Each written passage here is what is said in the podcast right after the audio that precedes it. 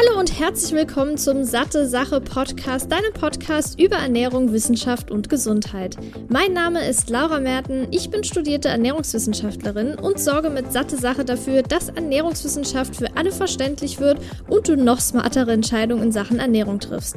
In diesem Podcast spreche ich mal alleine, mal mit führenden Expertinnen und Experten über die wichtigsten Fragen rund um die Ernährung. Viel Spaß! Ich begrüße dich zurück hier zu einer neuen Episode des Satte Sache Podcasts. Ich freue mich, dass du wieder eingeschaltet hast. Heute gibt es den zweiten Teil der Verdauungsprobleme Serie mit Marie. Vielleicht kennst du sie schon. Wir haben schon einige Interviews für den Podcast hier aufgenommen. Vielleicht aber auch nicht. Deshalb eine kurze Vorstellung. Marie ist Ernährungsmedizinerin und arbeitet auch in der Ernährungstherapie, hat sich da auf Frauengesundheit und Darmgesundheit spezialisiert, weshalb ich sie auch eingeladen habe, weil sie einfach absolute Expertin ist. Sie arbeitet auch mit Startups, gibt Workshops und so weiter und schreibt im Moment mit mir zusammen an unserem Plant-Based Buch. Da freue ich mich schon mega drauf. Und da schreibt sie unter anderem auch zum Thema Darmgesundheit, ist da also gerade voll drin. Und in dieser Episode, dem zweiten Teil also, geht es eher in Richtung Blähungen und Ernährung. Das heißt zum Beispiel, ob ein bestimmter Nährstoffmangel Blähungen verursachen kann, wie Bitterstoffe wirken, gibt es Leaky Gut Syndrom überhaupt, haben bestimmte Erkrankungen mit Verdauungsproblemen zu tun, also gerade in Bezug auf Schilddrüse, Leber oder einer Essstörung spezifisch jetzt die Bulimie. Also es sind sehr, sehr viele spannende Themen dabei, sehr, sehr viele nützliche Tipps, die Marie mit auf den Weg gibt. Ich wünsche dir auf jeden Fall viel Spaß mit dem Interview. Wenn du das erste noch nicht gehört hast, dann hör da gerne mal rein. Da geht es im Spezifischen eher um das Thema Verstopfungen und Durchfall und eben natürlich auch Ernährung im Kontext. Und wenn dir der Podcast gefällt, freue ich mich natürlich sehr über eine Bewertung und auch ein Abo. Das geht super schnell und du bekommst direkt eine Nachricht, sobald eine neue Episode online ist. Ich würde sagen, das war genug mit Intro. Jetzt geht's ab im Interview. So, hey Marie, auf ein zweites zum Thema Verdauungsprobleme. Letztes Mal haben wir über Verstopfung, Durchfall und Blähung primär gesprochen. Heute gehen wir etwas mehr auf das Thema Ernährung ein und auch bestimmte Erkrankungen, wie die mit Verdauungsproblemen zusammenhängen. Oder auch das Thema Hormone, Schichtdienst und so weiter, ob es auch bestimmte Haushaltsmittel gibt, die die Verdauung verbessern können. Erstmal herzlich willkommen wieder. Danke, dass du dir die Zeit genommen hast, hier noch den zweiten Teil mit mir aufzunehmen. Und zu Beginn möchte ich mal kurz fragen, du warst ja jetzt schwanger, hast dein Babychen jetzt bekommen. Es hat jetzt zwar nicht sofort was mit der Episode zu tun, aber hattest du denn eigentlich Verdauungsprobleme während der Schwangerschaft? Weil das ist ja auch oft ein Thema, ähm, dass gerade zum Ende der Schwangerschaft da Verdauungsprobleme auftreten. Hallo Laura, also erstmal vielen Dank, dass ich wieder dabei sein darf. Ähm, lustige Frage, ja, hatte ich total. Wer das vielleicht bei Instagram ein bisschen mitverfolgt hat, hat es gesehen. Bei mir gab es wirklich verschiedene Phasen in der Schwangerschaft, wo ich wirklich gemerkt habe, wie sich die Verdauung verändert hat. Nicht nur, weil natürlich auch zum Ende hin weniger Platz wurde, sondern weil man ja auch weiß, dass der Darm halt ein bisschen träger wird. Das heißt, die meisten Leute müssen wesentlich mehr Ballaststoffe in der Schwangerschaft zu sich nehmen.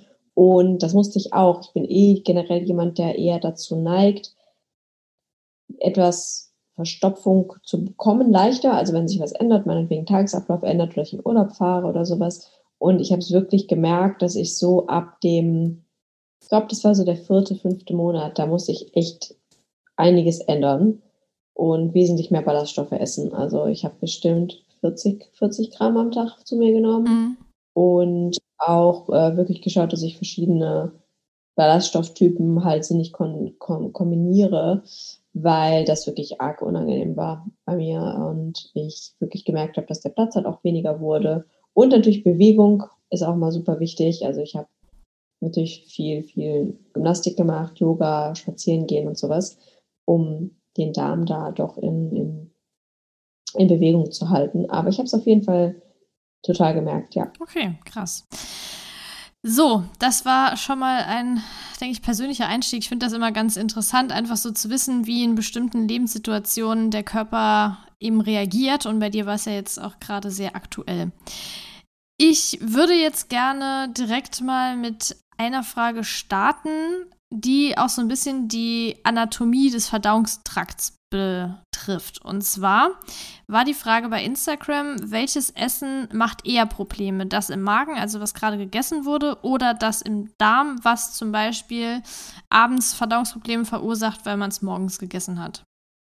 Okay, das ist, kann individuell sein. Also es gibt auch viele Leute, die zu mir kommen, die zum Beispiel einen Reflux haben, also dass Magensäure wieder aufsteigt zum Beispiel. Dann würde dich das so betreffen, dass das Problem vielleicht primär eher im Magen ist, aber eigentlich die überwiegenden äh, Probleme, die ich so mitbekomme von den Patienten, sind dann doch eigentlich letztendlich eher im, im Darmbereich.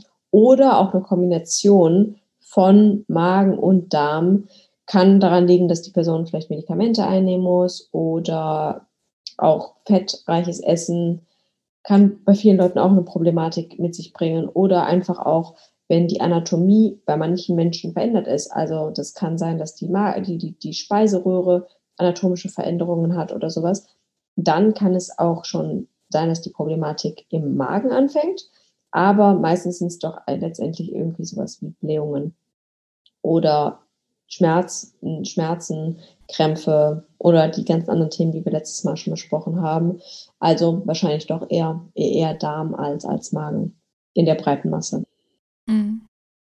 Okay. Und kann theoretisch auch ein Vitamin B12-Mangel zu Verdauungsproblemen führen?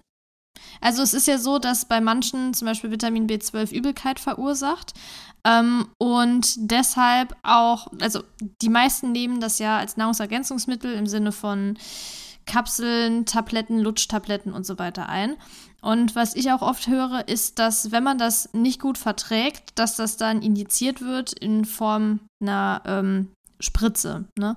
Und das genau. passiert ja auch, wenn zum Beispiel jemand diesen sogenannten Intrinsic Factor nicht hat. Ähm, ist das denn auch das Problem, was zu Verdauungsproblemen führen kann? Genau, also rein theoretisch, lehrbuchtechnisch kann es das. Habe ich persönlich aber noch nie gesehen, weil wir eigentlich in Deutschland ähm, die meisten Menschen auch gut mit Vitamin B12 versorgt haben und diejenigen, die einen Mangel haben, haben eigentlich nicht einen so gravierenden Mangel, dass man diese typischen Lehrbuch Folgesymptomatiken überhaupt nur sieht, äh, die bei B12-Mangel eintreten können. Das heißt, theoretisch ja, rein praktisch habe ich das noch nicht so sehr gesehen. Mit dem Intrinsic Factor, was du gerade angesprochen hattest, ist natürlich äh, stimmt. Man kann so viel Vitamin B12 einnehmen, wie man möchte. Wenn, wenn es nicht aufgenommen werden kann vom Körper, dann wird es im Prinzip ja einfach nicht, nicht genutzt und dann muss man es äh, intramuskulär nochmal geben.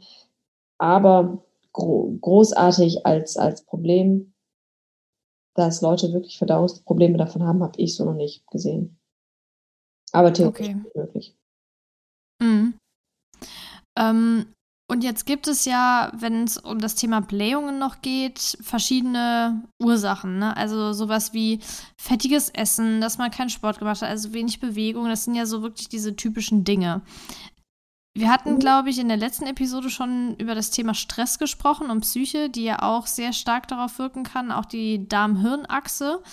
Ähm, und dass, mhm. wenn man zum Beispiel sehr viel Kohlen, äh, Kohlenhydrate, kohlensäurehaltige Getränke trinkt, äh, viel Luft verschluckt und so weiter, gibt es denn noch andere Ursachen neben diesen klassischen, die zu Blähungen führen können?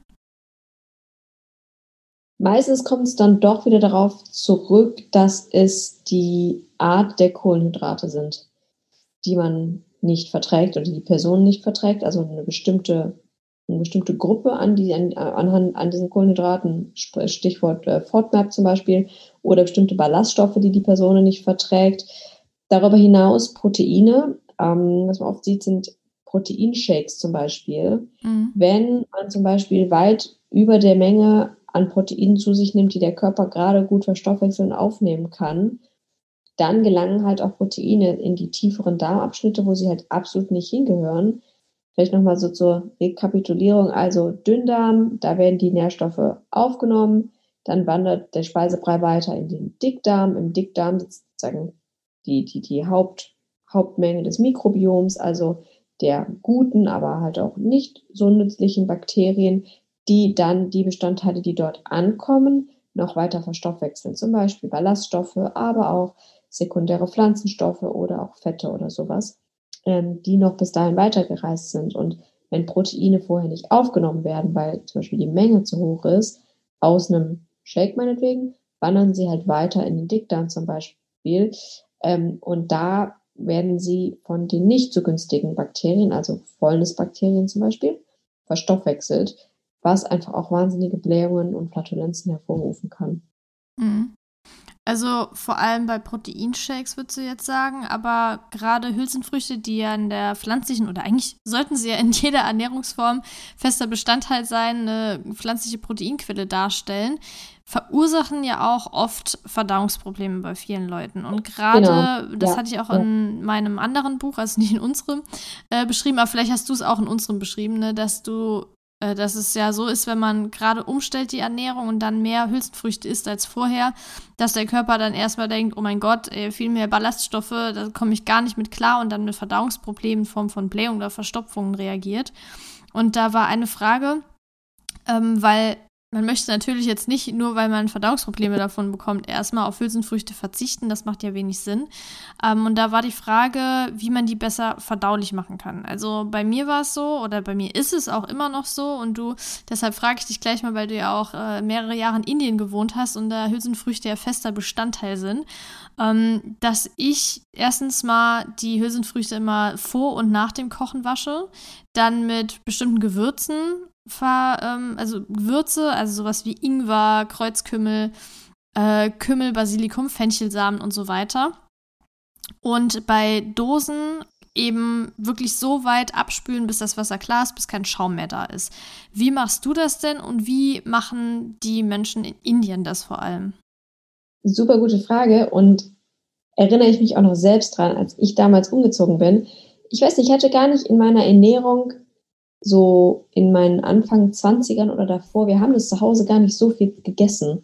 Meine Mutter hat das nie so viel gekocht und irgendwie war das mir gar nicht so präsent. Klar kam das so, dass man mal Hummus gegessen hat oder mal eine Linsensuppe, aber halt nicht so täglich und nicht in der, in der, in der Vielfalt, in der man das halt in Indien isst. Also ich meine, wenn man in Deutschland in den Supermarkt gibt, hat sich das schon sehr viel geändert und es gibt mittlerweile sehr viele verschiedene Hülsenfrüchte, aber bei weitem noch nicht das, was in Indien auf dem Markt halt die, die, die Abwechslungsmöglichkeiten äh, da anbelangt. Worauf man, glaube ich, ein bisschen achten kann noch, was ich damals gelernt habe von, von mir selber, ist, dass man mit Hülsenfrüchten anfängt, die nicht unbedingt eine Schale haben. Weil die mhm. Schale mhm. halt noch mehr von diesen Ballaststoffen, nochmal wieder Stichwort FODMAP, enthalten, die für viele Leute einfach das Unverdauliche oder das schwieriger, schwieriger Verdaulichere noch darstellen. Das heißt, diese roten und gelben Linsen zum Beispiel, die man kocht, die total zerfallen, die hatten natürlich auch mal eine Schale, so sind sie gewachsen, aber sind halt so aus der Schale herausgenommen. Die sind manchmal besser verdaulich als zum Beispiel die grünen oder die, die schwarzen Linsen. Wenn man die mal kocht und dann mhm. drauf drückt, sieht man, dass das ist eine Schale, die noch da drum rum ist. Das heißt, einfach auch für sich anfangen, in kleinen Mengen mit den leichter verdaulichen Hülsenfrüchten zu beginnen, ehe man dann vielleicht ein bisschen ähm, ja, mehr verschiedene Sorten ausprobiert, die man vorher noch nicht so viel gegessen hat. Das wäre nochmal so ein Tipp. Habe ich damals dann letztendlich auch so gemacht, weil ich es halt gar nicht vertragen konnte. Aber der Körper gewöhnt sich dran. Ähm, bestes Beispiel, heutzutage gehört das für mich einfach absolut mit in die tägliche Ernährung, weil es mir einfach auch nochmal damals geholfen hat, weiter tierische Produkte zu reduzieren weil ich das einfach so für mich als meine, als meine Lieblingsproteinquellen damals entdeckt hatte. Aktuell lustigerweise, vielleicht kleine Anekdote, kann ich es gar nicht essen, weil das Baby von der Brustmilch Koliken bekommt, wenn ich Hülsenfrüchte esse. Und das ist krass, okay. weil es ist das erste Mal wirklich, dass ich jetzt an mir selber mit der ganzen Theorie arbeite. Also keine Zwiebeln, kein Knoblauch, ähm, kein Chili, keine Hülsenfrüchte und wirklich, ich kann, kann sehen, wenn ich es an einem Tag esse, am nächsten Tag ist die Schreierei leider sehr groß, deswegen halte ich mich extrem genau daran, wirklich aktuell nicht zu essen. Ähm, ich bin wirklich gespannt, wie das sein wird, wenn ich es wieder einführe, weil ich bin wirklich momentan auf absolut Zero, ich esse gar nichts davon. Wie das sein wird, wenn ich es wieder einführe. Es hat sich auf jeden Fall, ja, es ändert, es hat sich was für mich geändert aktuell in meiner Ernährungsroutine dass diese komplette Lebensmittelgruppe gerade komplett wegfällt. Das ist, schon, das ist mhm. schon interessant. Also ja, mach mal gucken, ähm, wie das für, für mich sein wird. Was aber auch vielleicht nochmal, was nochmal interessant wird, worauf ich, als ich in unserem, in unserem Buch auch ein bisschen abgearbeitet habe, ist, wieso, wie das Ganze zustande kommt, dass wenn man es langsam steigert, wieso man es dann plötzlich doch besser verträgt.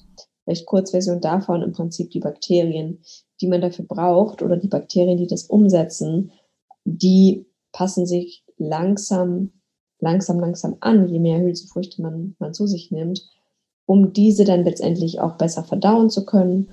Und das kurbelt weiter den, den Mechanismus an, dass im Mikrobiom einfach noch mehr Bakterien ansässig sind, die das Ganze gut, gut verstoffwechseln können. Mhm. Genau, und andersherum geht es auch. Also je weniger man davon isst, desto weniger werden halt auch diese Bakterien gefüttert und verhungern sozusagen. Und deren Population wird halt geringer und dann kann man es halt weniger gut vertragen. Aber ich werde berichten, wie es bei mhm. mir aussieht, wenn ich das dann in sechs Monaten oder so wieder anfange zu mir zu nehmen. Ja. Ich bin auf jeden Fall sehr gespannt. Ähm, also das mit den, mit den Hülsenfrüchten ohne Hülle, ohne Schale ist auf jeden Fall schon mal sehr hilfreich. Kann man definitiv einfach mal testen.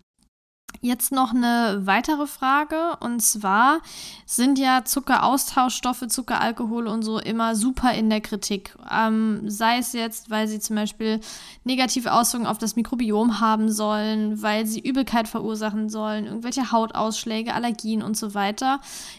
Trifft das denn auch auf Verdauungsprobleme zu? Und wenn ja, welche Zuckeraustauschstoffe? Weil beispielsweise ist ja bei Xylit und Erythrit, ich weiß nicht, ob bei Erythrit auch, aber bei Xylit, also Birkenzucker ja auf jeden Fall so, dass das bei übermäßigem Verzehr abführend wirken kann.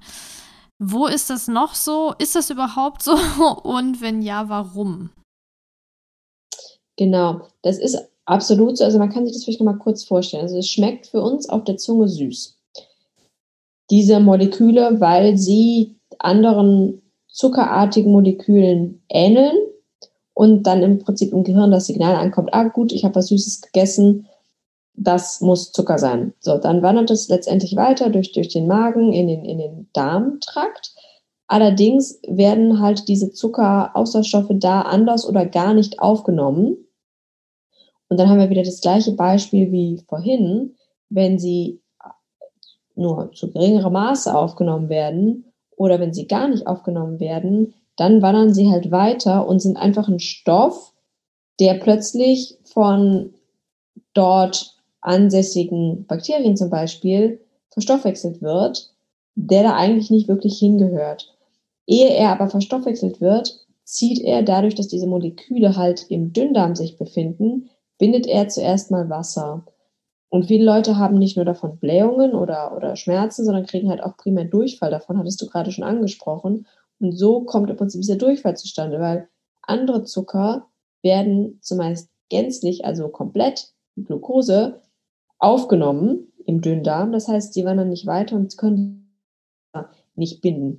Diese Stoffe können halt erstmal Wasser binden, was hinterher aber nicht mehr resorbiert wird im Dickdarm. Und so kommt es halt bei manchen Leuten zu Durchfall, dann weiß man auf jeden Fall, dass es einem nicht gut bekommt und dass man es gegebenenfalls reduzieren sollte oder komplett weglassen sollte. Ich wäre eher dafür fürs Weglassen, weil Punkt zwei, es kommt halt auch zu den Darmbakterien letztendlich an, die das Ganze verstoffwechseln. Da kann es dann noch weiter dazu kommen, dass es halt zu, zu, zu Blähungen noch zusätzlich kommt.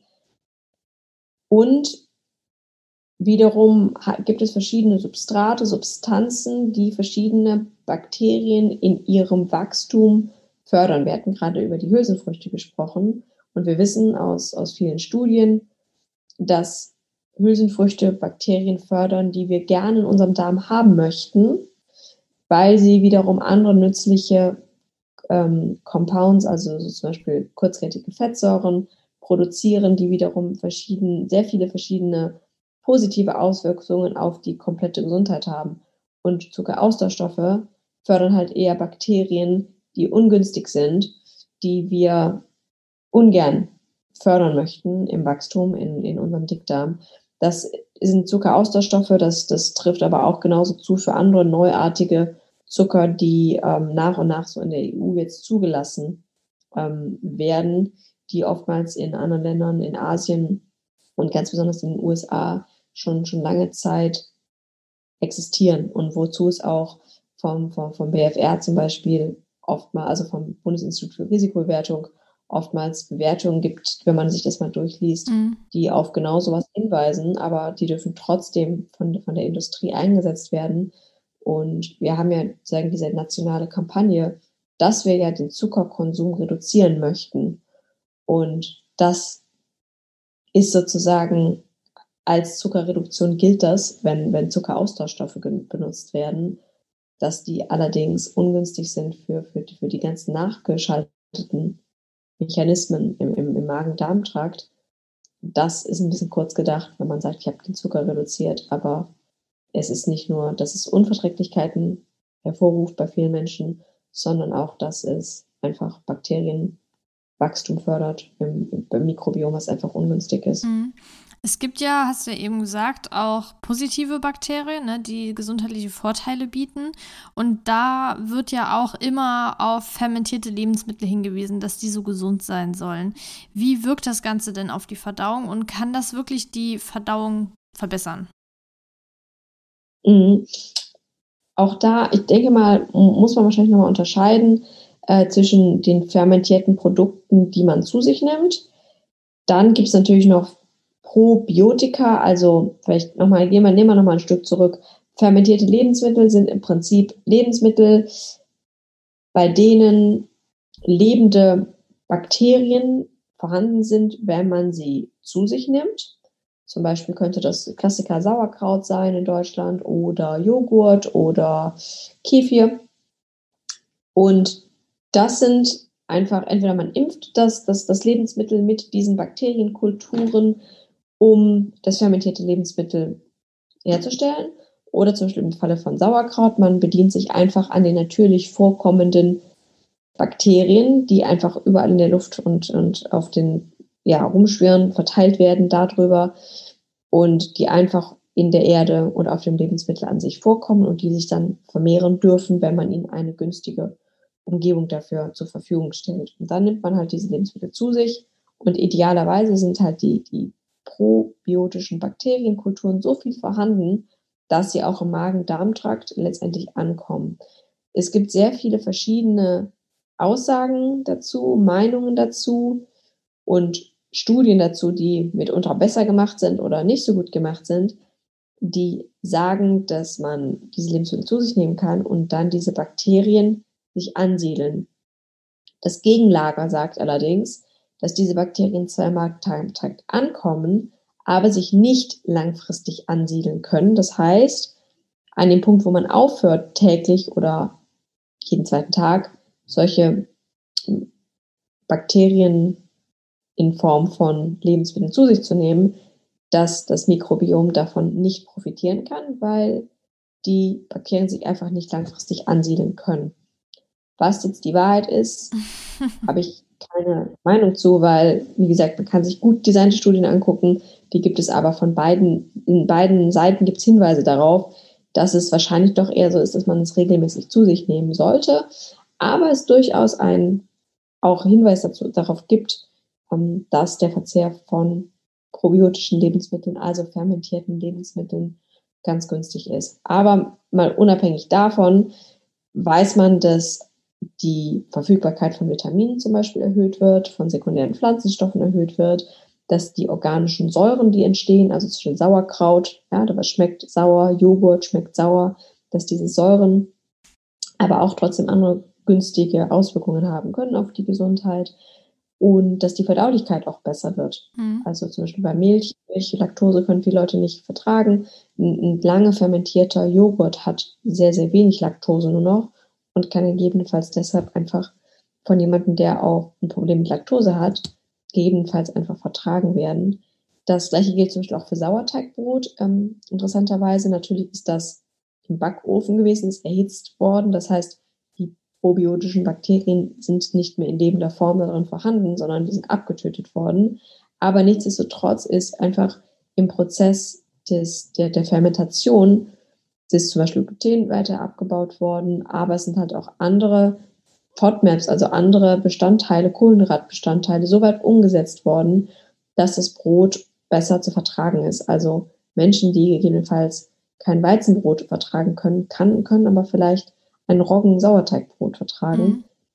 weil einfach diese FODMAPs, also die ungünstigen Kohlenhydrate für manche Menschen, die es nicht vertragen können, einfach reduziert sind. Also ein Versuch ist es auf jeden Fall wert, ein gut qualitatives Roggen-Sauerteigbrot mal zu probieren. Okay. Werbung. Hast du dir eigentlich schon mal Gedanken um deine Omega-3-Zufuhr gemacht?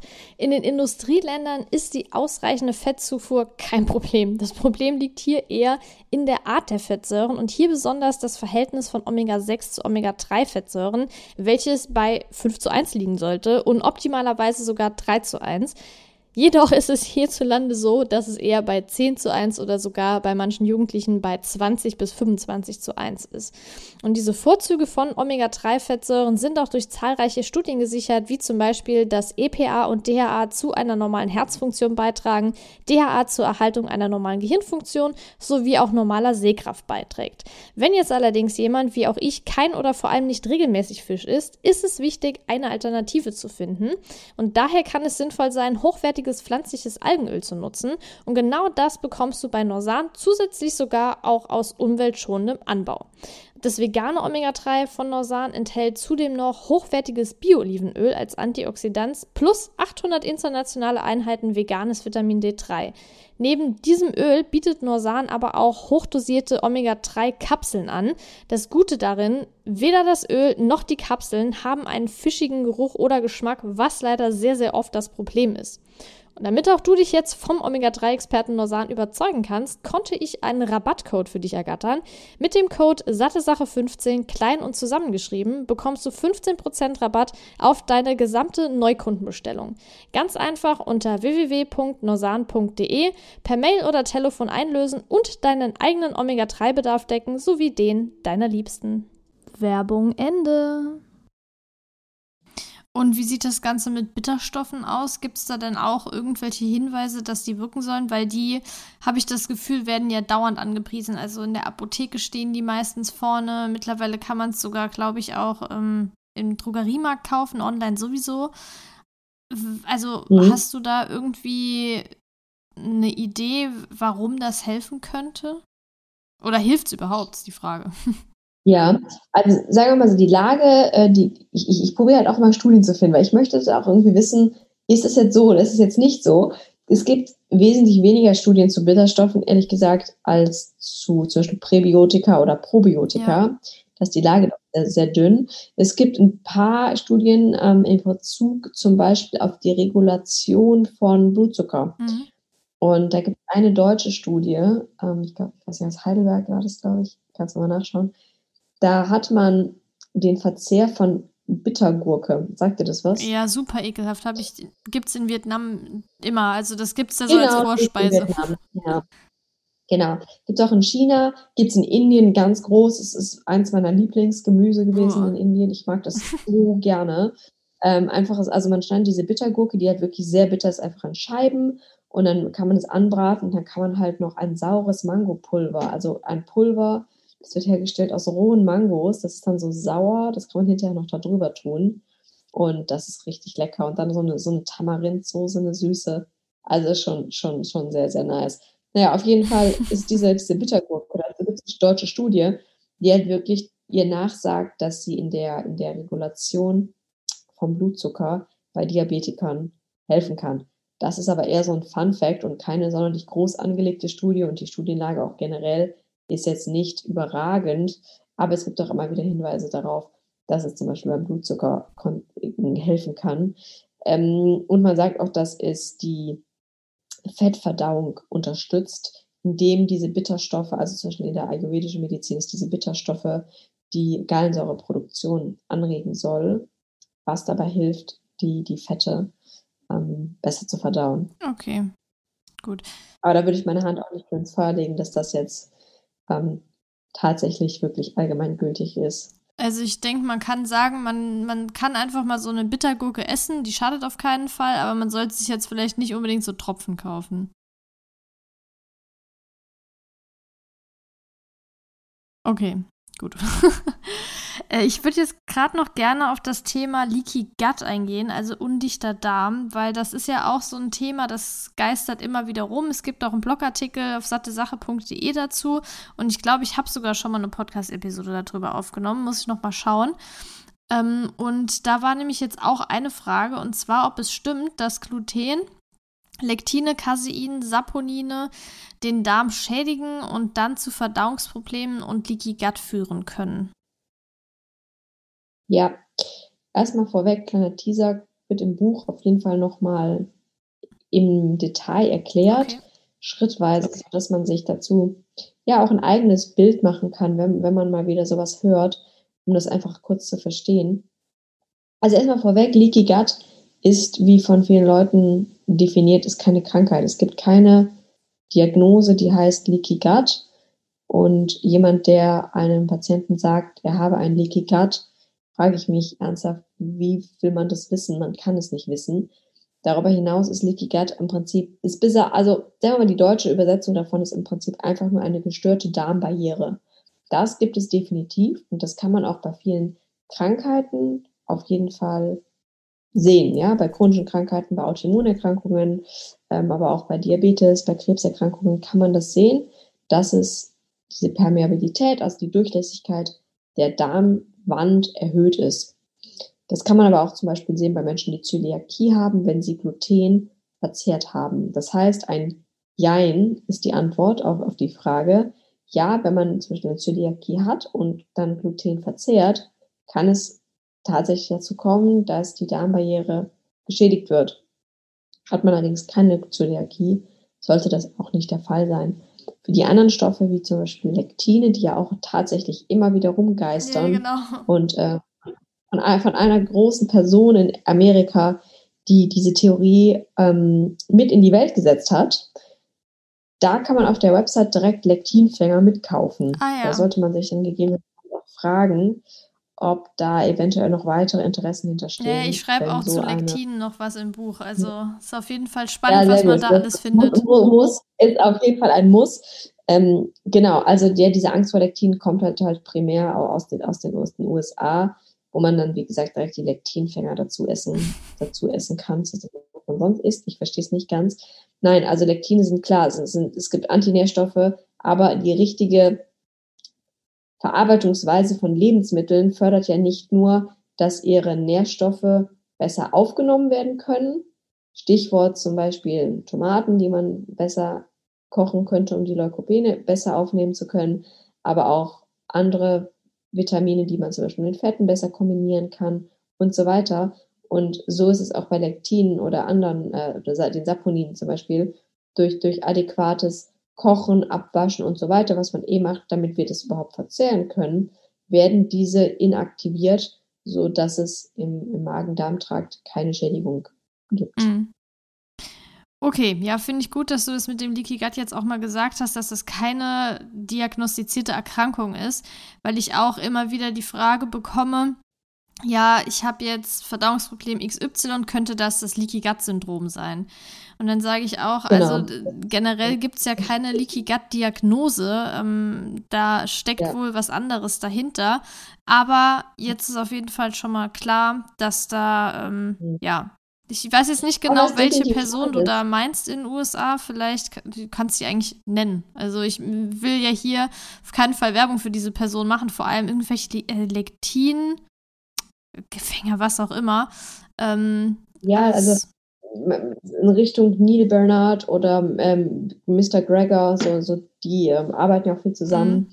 Die haben, ähm, sind halt auch so, ähm, ja, Krass. Befürworter von, von, Theorien.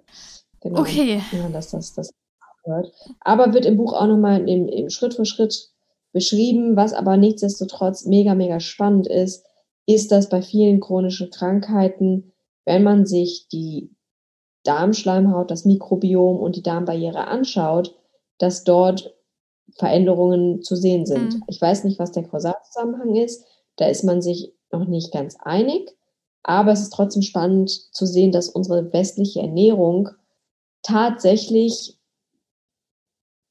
einen signifikanten Einfluss auf die Darmgesundheit hat und dadurch im nächsten Schritt im Prinzip auf die, auf die systemische Gesundheit haben kann, ähm, insbesondere auch auf Darmkrebs und auch auf Brustkrebs, mhm. was ich einfach äh, wahnsinnig spannend finde, weil das einfach noch gar nicht so, glaube ich, ganz in der Bevölkerung angekommen ist und einfach auch immer noch Gegenstand von, von vielen ja, Forschungsprojekten ist um das noch weiter herausstellen zu können. Okay. Ja, gut, dass du jetzt schon das Thema chronische Erkrankung ansprichst. Das würde ich nämlich jetzt auch gerne noch anreißen. Da gab es nämlich gerade zu drei bestimmten Krankheitsbildern die Frage. Und zwar erstmal kurz als Teaser. Das eine ist, ob Lebererkrankungen zu Verdauungsproblemen führen können. Dann auch das gleiche mit einer Schilddrüsenunterfunktion und wie man nach einer Bulimie die Verdauung wieder angeregt bekommt. Ich würde sagen, wir starten jetzt einfach mal mit dem Thema Leber. Kann denn eine Lebererkrankung, da gibt es auch eine separate Episode dazu. Also gibt ja verschiedene Erkrankungen, Leberzirrhose, Fettleber, nicht alkoholische Fettleber und so weiter. Kann das denn letztendlich zu Verdauungsproblemen führen?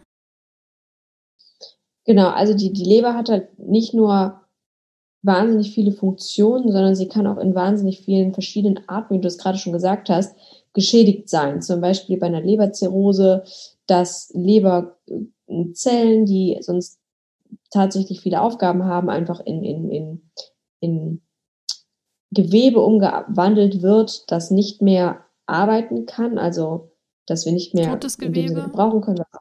Genau, nee, es ist nicht totes Gewebe, aber es kann auch nicht wieder zurück in, in arbeitendes Gewebe äh, gemacht mhm, werden okay. oder umgesetzt werden, dann kann es sein, dass es zu einer Entzündung kommt. Ja, wir haben alle schon gehört, Hepatitis, da gibt es ja sämtliche verschiedene äh, Formen. Das kann auch dazu führen. Ähm, oder eine Fettleber, wie du gesagt hast, was durch, durch ja, Überernährung und Fehlernährung und mangelnde Bewegung einfach zustande kommt. Also es gibt ganz viele verschiedene Gründe, warum das Lebergewebe nicht mehr richtig arbeiten kann. Und das Lebergewebe hat nun mal sehr, sehr viele Aufgaben, zum Beispiel ähm, Kohlenhydrate in Form von Glykogen zu speichern, aber auch zahlreiche, zahlreiche ähm, fettlösliche Vitamine werden in der Leber gespeichert. Also Leberwurst ist sehr reich an, an fettlöslichen Vitaminen, wenn, man, wenn man das essen möchte. Ähm, und, und, und so kann es natürlich auch dazu kommen, dass all diese, diese Funktionen durch Schädigung oder durch, durch äh, eine, also nachhaltige Schädigung oder durch, durch Infektionen oder sowas in ihrer Funktion einfach für einen gewissen Zeitraum gestürzt werden. Und so kommt es halt auch zustande, dass es Verdauung, zu Verdauungsproblemen kommen kann. Aber wie gesagt, super breites Spektrum, so super breites Thema. Aber ja, kann es auf jeden Fall, wenn die Leber in ihrer Funktion eingeschränkt ist, kann es zu sämtlichen Problemen kommen. Okay, und bei einer Schilddrüsenunterfunktion auch? Ja, ähm, das betrifft wahrscheinlich mehr Leute als, als, als die Leberproblematik, ja. die uns zuhören. Aber wer äh, vielleicht davon sogar betroffen ist, weiß das, wenn man das gegebenenfalls auch überdosiert und einfach zu viele Schilddrüsentabletten aus Versehen nimmt oder weil man es hochdosieren soll und es hat ein bisschen zu hoch dosiert, äh, weil, weil, der, weil der Wert vielleicht in der, in der, in der Routineabnahme nicht, nicht ganz äh, so war, wie er sein sollte, ähm, kann es dazu kommen, dass man zum Beispiel Durchfall bekommt, wobei es bei einer Schilddrüsenunterfunktion eher zu einer Verstopfung kommen kann, weil einfach auch die Bewegung des Magen-Darm-Trakts dadurch verlangsamt wird, weil der ganze Stoffwechsel einfach durch die Schilddrüse nach oben oder halt auch nach unten dementsprechend reguliert wird. Und so kann es bei einer Unterfunktion, also bei einer Herunterregulierung, auch dazu kommen, dass es zu einer Verstopfung kommen kann. Okay, gut. Und dann ist ja das Thema Bulimie schon ziemlich heikel. Also ich hatte auch eine Episode zum Thema Essstörungen aufgenommen mit Sabine Telega. Die war auch sehr, sehr spannend mhm. auf jeden Fall. Da sind wir jetzt nicht so genau auf das Thema Bulimie eingegangen. Ähm, möchte ich jetzt hier auch gar nicht so sehr thematisieren, aber bei einer Bulimie ist es ja eben so, das ist ja diese Essbrechsucht und durch dieses ganze Erbrechen ist ja auch so, dass der Magen-Darm-Trakt aus dem Gleichgewicht kommt, weil das ist ja einfach total unnatürlich, dass das in einen anderen Weg die ganze Zeit geht, als es sollte. Kann man denn mit bestimmten Dingen die Verdauung danach wieder optimieren oder dass die einfach sich nochmal erholen kann? Ja, also ich habe gelegentlich mit, mit Patienten gearbeitet, aber wahrscheinlich trifft es jetzt auch nicht auf jeden zu. Man könnte sagen, dass wahrscheinlich die Nahrungsmittelaufnahme, also von den Mitteln, die Lebensmittel, die erstmal verzehrt wurden, wahrscheinlich nicht optimal gesund sind. Also viele Leute essen dann vielleicht auch sehr ungesunde Lebensmittel, Fastfood, Dinge, wo sie halt extreme Cravings drauf haben. Das heißt, die Lebensmittel, die verzehrt wurden, sind schon mal erstmal im ersten Schritt nicht ganz so ideal für die Verdauung und auch generell für die Gesundheit. Punkt eins. Punkt zwei ist, dadurch, dass sehr, sehr wenig Energie einfach nur ankommen soll, kommt einfach auch wenig Lebensmittel im Magen-Darm-Trakt an und damit einfach auch zum Beispiel sehr, sehr wenig Ballaststoffe. Und wir wissen, wenn wenig Ballaststoffe ankommen und wenn gegebenenfalls auch einfach nur sehr einseitige Ballaststoffe ankommen, dass das unserem Magen-Darm-Trakt nicht gut tut. Zum einen, was die Verdauungsbewegung angeht, weil eine gewisse Menge an Stuhlbrei und das halt in größerer Menge durch Ballaststoffe benötigt wird für eine gesunde Verdauung. Und zum zweiten Punkt immer wieder, weil die Ballaststoffe einfach benötigt werden für ein gesundes Mikrobiom. Mhm. Das heißt, A hatten wieder wiederum die, die ungesunden Lebensmittel wahrscheinlich nicht so viele Ballaststoffe und darüber hinaus wahrscheinlich noch Zucker, ungünstige Fette und so weiter. Und zum anderen wahrscheinlich auch einfach einen relativ geringen Ballaststoffgehalt, was darüber hinaus einfach auch nochmal ungünstig auf die Verdauung einwirkt. Es gibt Menschen, die haben sich so lange ungünstig ernährt, also muss nicht nur bei, bei einer Polemie sein, kann auch bei anderen Essstörungen oder auch generell bei sehr, sehr restriktiven Diäten der Fall sein. Also das kann man, braucht man gar nicht so verallgemeinern. Das können verschiedene Gründe äh, sein, die dazu führen, dass man einfach über längere Zeit das langsam erstmal wieder aufbauen muss, indem man nicht direkt anfängt mit Hülsenfrüchten zum Beispiel, auch wenn diese sehr gesund sind, sondern erstmal mit leicht verdaulicherem Gemüse, mit leicht verdaulicherem Getreide langsam das wieder hochfährt. Ja, viele Menschen können auch kein Fleisch oder Fisch gut vertragen, wenn sie es lange Zeit nicht gegessen haben. Also wenn das Teil, Teil der Ernährung ist, das auch wieder in kleinen Portionen starten. Also wichtig ist es einfach, dass man auf sich hört und guckt, was einem gut tut und natürlich primär leicht verdauliche pflanzliche Lebensmittel zu sich nimmt, die idealerweise halt auch noch reich sind an Ballaststoffen, die gut vertragen werden. Okay, gut. Also erstmal mit leicht verdaulichen Lebensmitteln anfangen und dann kann man ja nach und nach mehr Ballaststoffe in die Ernährung wieder integrieren. Genau, Ballaststoffe nehmen und, und für sich herausfinden, ob das, ob das schon geht und einfach dranbleiben, weil das Mikrobiom und die Magen-Darm, der Magen-Darm-Trakt, der ist sehr anpassungsfähig mhm. und der wird das nach und nach, wird er, wird er das sozusagen so umsetzen können, wie es, wie es gesund ist und wie es gut für uns ist. Okay, gut. Es gab noch eine Sache, die wurde bei Instagram gefragt und da habe ich auch sogar schon mal was dazu geschrieben, Blogartikel, glaube ich sogar, den verlinke ich definitiv nochmal. Und zwar, ob der hormonelle Zyklus Ursache für Verdauungsprobleme sein kann.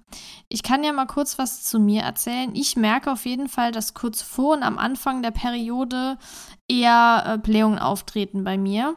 Und es ist ja so anatomisch gesehen, dass die Gebärmutter direkt neben dem Dickdarm sitzt. Und kurz vor der Menstruation schwillt die ja an und wird dann während der Menstruation, wenn dieses Blut abgesondert wird und so weiter, dünner. Und dementsprechend kommt es dann irgendwann nicht mehr so zur Blähung, weil da drückt ja nichts mehr drauf und dann ist das wieder ganz normal. Die Frage an dich lautet, hast du da auch Probleme mit oder hast du da schon oft mitbekommen, dass Frauen Probleme damit haben? Mhm. Also ich persönlich habe mit sowas gar keine Probleme gehabt, jemals. Also in Bezug auf den Zyklus meine ich.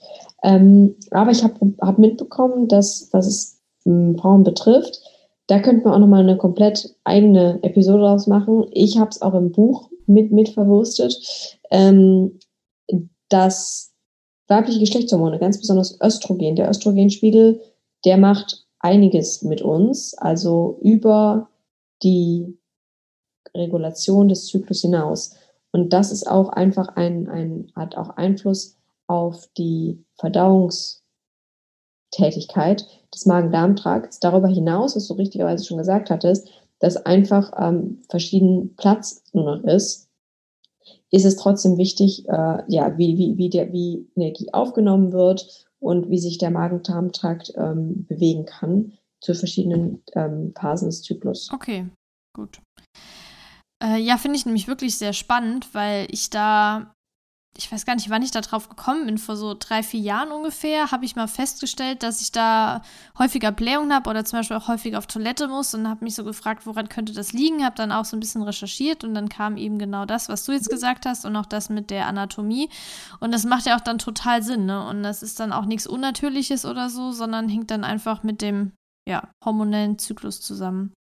Ähm, wo ich gerade bei Zyklus oder Rhythmus bin, möchte ich noch auf das Thema Schichtdienst eingehen, weil das war auch noch eine Frage. Es gibt mhm. äh, eine der letzten Episoden, da ging es nur um den zirkadianen Rhythmus und auch wurde das Thema Verdauung angesprochen.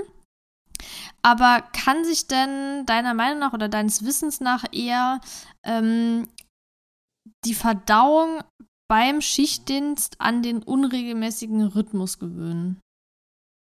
Mhm.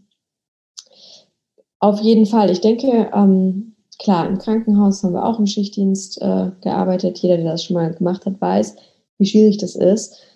Kann es, ähm, indem man weitestgehend seine Mahlzeiten probiert gleich zu halten.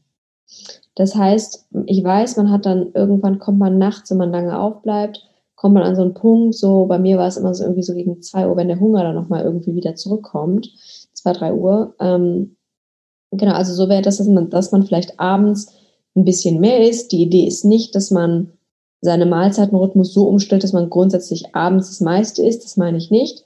Aber gegebenenfalls einfach ein, ein, ein, ein wenig mehr isst, so dass man weiß, dass man diesen, diesen Dip, mit dem man einfach in den frühen Morgenstunden hat, was letztendlich auch wieder mit dem zirkadianen Rhythmus zusammenhängt und der Cortisolausschüttung zusammenhängt, dass man das ein bisschen überbrücken kann, damit man dann nicht nochmal anfängt, was zu essen.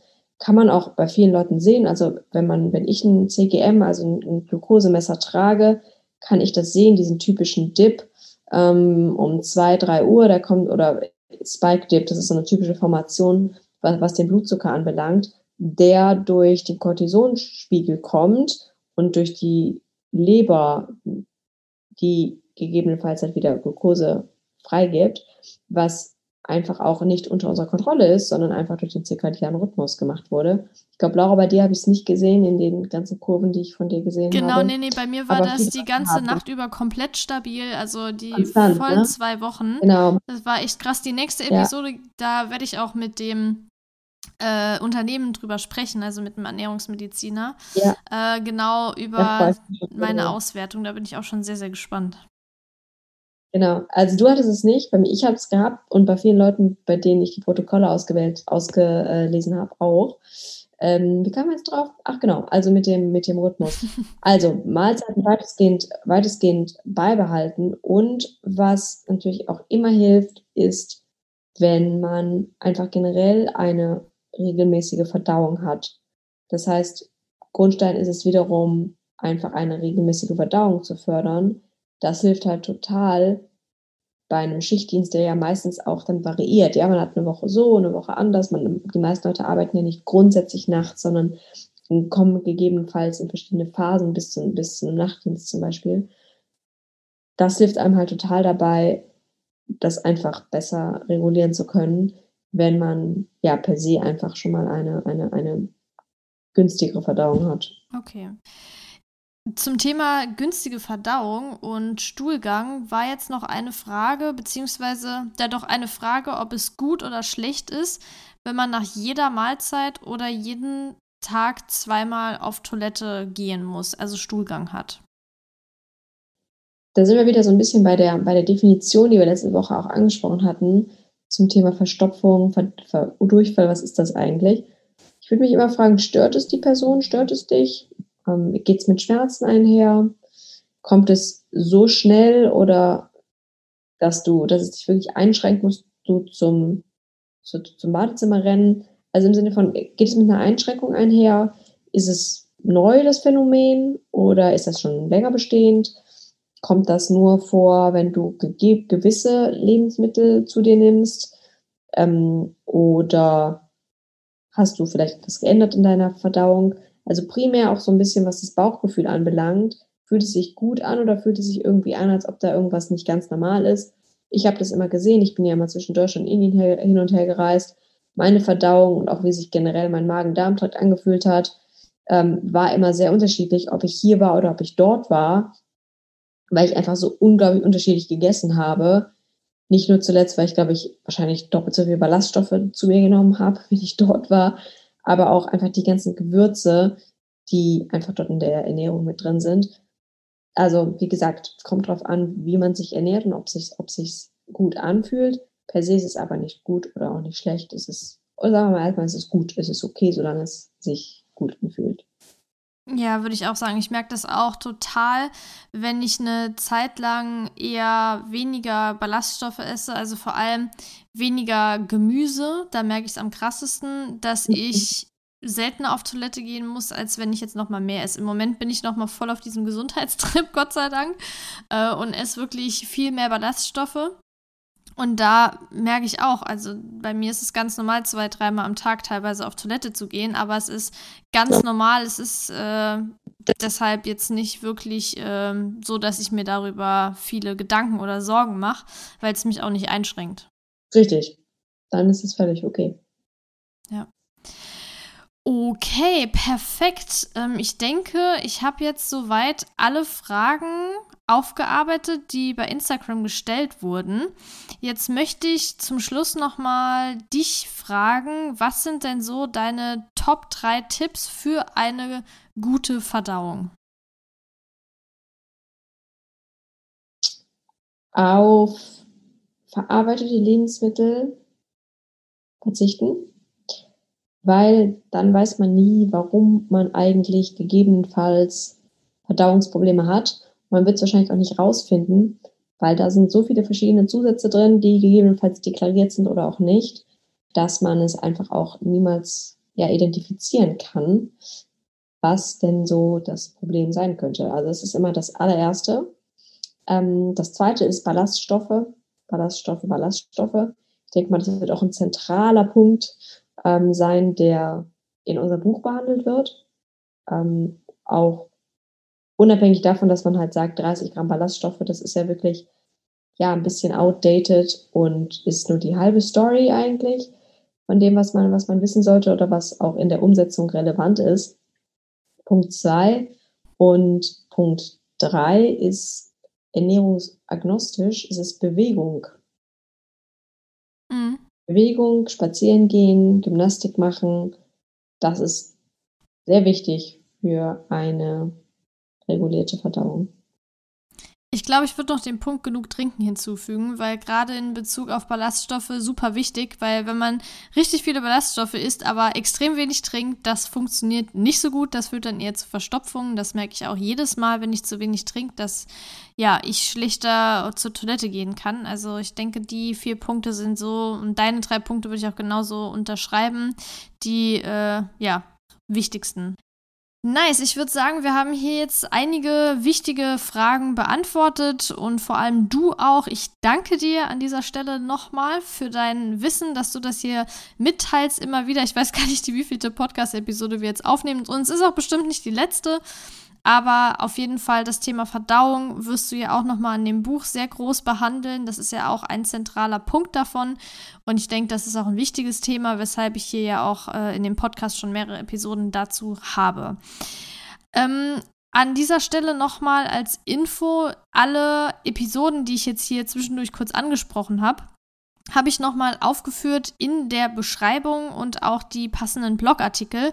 Also wenn dich das interessiert, kannst du da gerne mal reinhören oder durchlesen und auch natürlich bei der Marie vorbeischauen bei Instagram und die Website habe ich nochmal verlinkt. Ähm, ja, ich würde sagen, das, das war's mit dieser Episode, Marie. Ich wünsche dir auf jeden Fall noch eine schöne Woche. Es ist ja jetzt erst Montag. Und vielleicht sehen wir uns ja sogar Ende der Woche, wenn ich in Berlin bin. Das wäre auf jeden Fall ja. ziemlich nice. Ja. Ähm, und ja, dann würde ich sagen, bis zum nächsten Mal. Mach's gut, Laura. Ciao. Ciao.